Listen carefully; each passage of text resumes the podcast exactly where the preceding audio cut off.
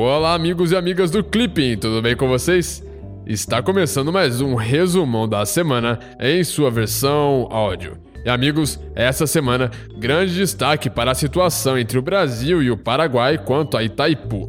Além disso, fiquem atentos para a visita do secretário de Comércio dos Estados Unidos e o novo status brasileiro como aliado preferencial extra-OTAN. E na plataforma do Clipping você encontra este podcast em formato de texto e também um simulado exclusivo para assinantes feito a partir das atualidades desta semana. É só terminar de ouvir este podcast e abrir a aba de simulados dentro da plataforma para treinar, ok?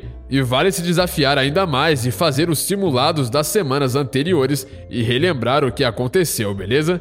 E se surgir alguma dúvida, basta realizar uma busca nos clippings de notícias para entender algum acontecimento específico. Agora, se você ainda não for assinante do Clipping, vale a pena acessar o clippingcacd.com.br e conferir tudo que a plataforma possui para potencializar os seus estudos para a carreira diplomática. E vale lembrar que a preparação para o CACD é um projeto de longo prazo. Por isso, no plano anual do Clipping, você garante 33% de desconto. Não perca tempo, corra lá! Então, sem mais delongas, vamos para as principais notícias dos dias 29 de julho a 2 de agosto de 2019. América Latina e Caribe. No domingo, o governo paraguaio anunciou ao Brasil que pediria a suspensão dos termos do acordo sobre Itaipu de maio desse ano e uma nova negociação. Na segunda-feira, o ministro das Relações Exteriores paraguaio, Luiz Alberto Castiglione, e o embaixador do Paraguai no Brasil apresentaram suas renúncias. Na quarta-feira, o presidente da República Jair Bolsonaro afirmou que o Brasil estaria disposto a fazer justiça na questão sobre um acordo energético com o Paraguai. De acordo com o porta-voz da presidência, o Brasil estaria aberto à discussão dos termos do acordo, visando a benefícios para ambos os países. Na quinta-feira, o Paraguai assinou acordo que cancela o acordo bilateral que favorecia o Brasil na contratação de energia de Itaipu. Segundo a notícia, o cancelamento seria suficiente para ajudar o presidente paraguaio Mário Abdo Benítez no processo de juízo político iniciado no Congresso.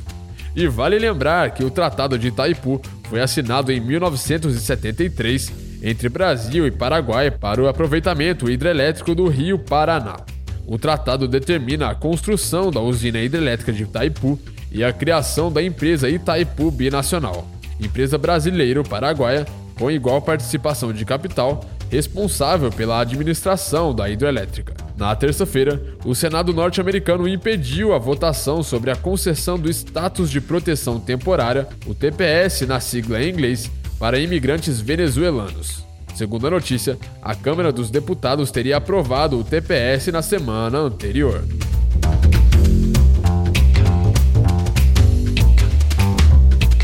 Política externa brasileira. No sábado, o ministro de Europa e Assuntos Estrangeiros da República Francesa, Jean-Yves Le Drian, realizou visita oficial ao Brasil, onde encontrou-se com o ministro das Relações Exteriores, Ernesto Araújo.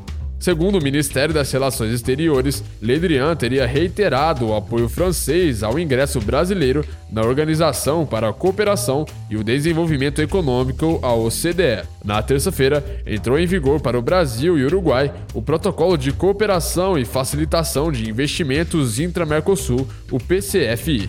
Segundo o Ministério das Relações Exteriores, o acordo passará a valer para a Argentina e Paraguai quando vier a ser concluída a incorporação do instrumento aos respectivos ordenamentos jurídicos. E vale lembrar que o Protocolo de Cooperação e Facilitação de Investimentos intra-Mercosul, o PCFI, cria mecanismos para ajudar o investidor na resolução de dificuldades práticas, bem como no acesso a informações e a procedimentos necessários à efetivação de seus investimentos.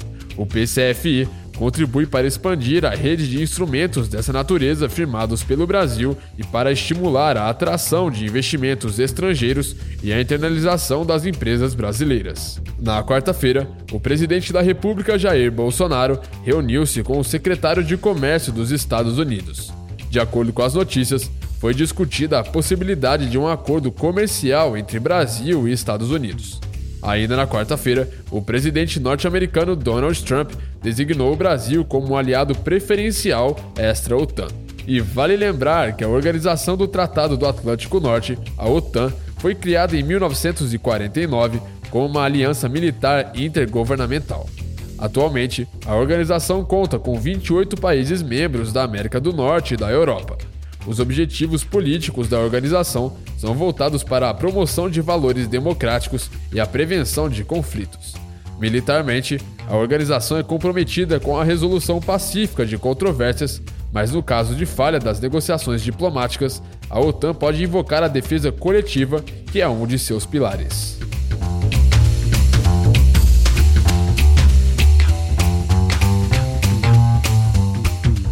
Migrações. Na sexta-feira passada, o ministro da Justiça, Sérgio Moro, publicou uma portaria que regulamenta a lei de imigração. Segundo a notícia, o documento estabelece um rito sumário de deportações de estrangeiros considerados perigosos ou que tenham praticado o ato contrário aos princípios e objetivos dispostos na Constituição Federal.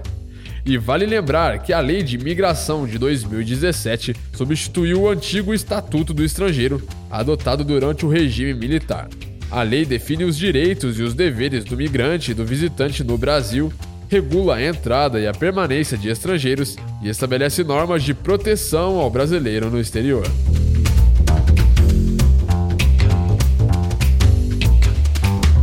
Estados Unidos na quinta-feira, o presidente norte-americano Donald Trump anunciou a imposição de uma tarifa de 10% sobre 300 bilhões de dólares em produtos importados da China.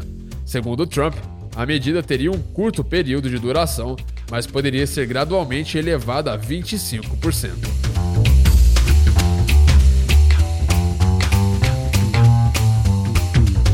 União Europeia na segunda-feira, a libra esterlina atingiu sua cotação mais baixa em dois anos após o anúncio do primeiro-ministro britânico Boris Johnson. De acordo com Johnson, existe a suposição de que não haverá um acordo para a separação britânica da União Europeia, pois o bloco se recusa a renegociar o pacto. Na terça-feira, Johnson visitou a Escócia e o país de Gales, e na quarta-feira, Johnson conversou com os aliados da Irlanda do Norte para tentar resolver o impasse com relação à fronteira irlandesa. China. Na segunda-feira, a China reiterou seu apoio à líder de Hong Kong, Carrie Lam.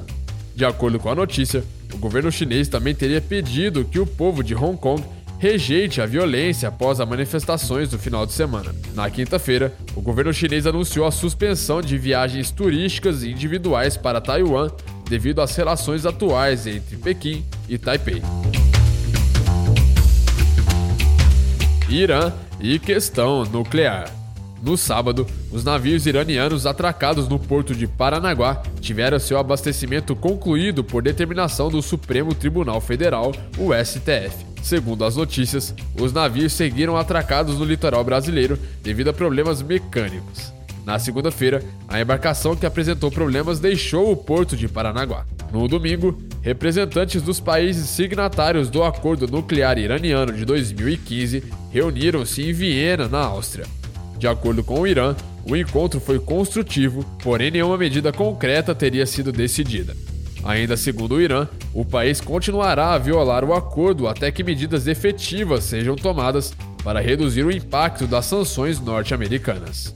Na quarta-feira, o Departamento de Tesouro dos Estados Unidos anunciou a aplicação de sanções contra o chanceler iraniano Mohammad Hazev Zarif. De acordo com a nota do departamento, os Estados Unidos estão mandando uma mensagem clara ao regime iraniano de que seu comportamento recente é completamente inaceitável.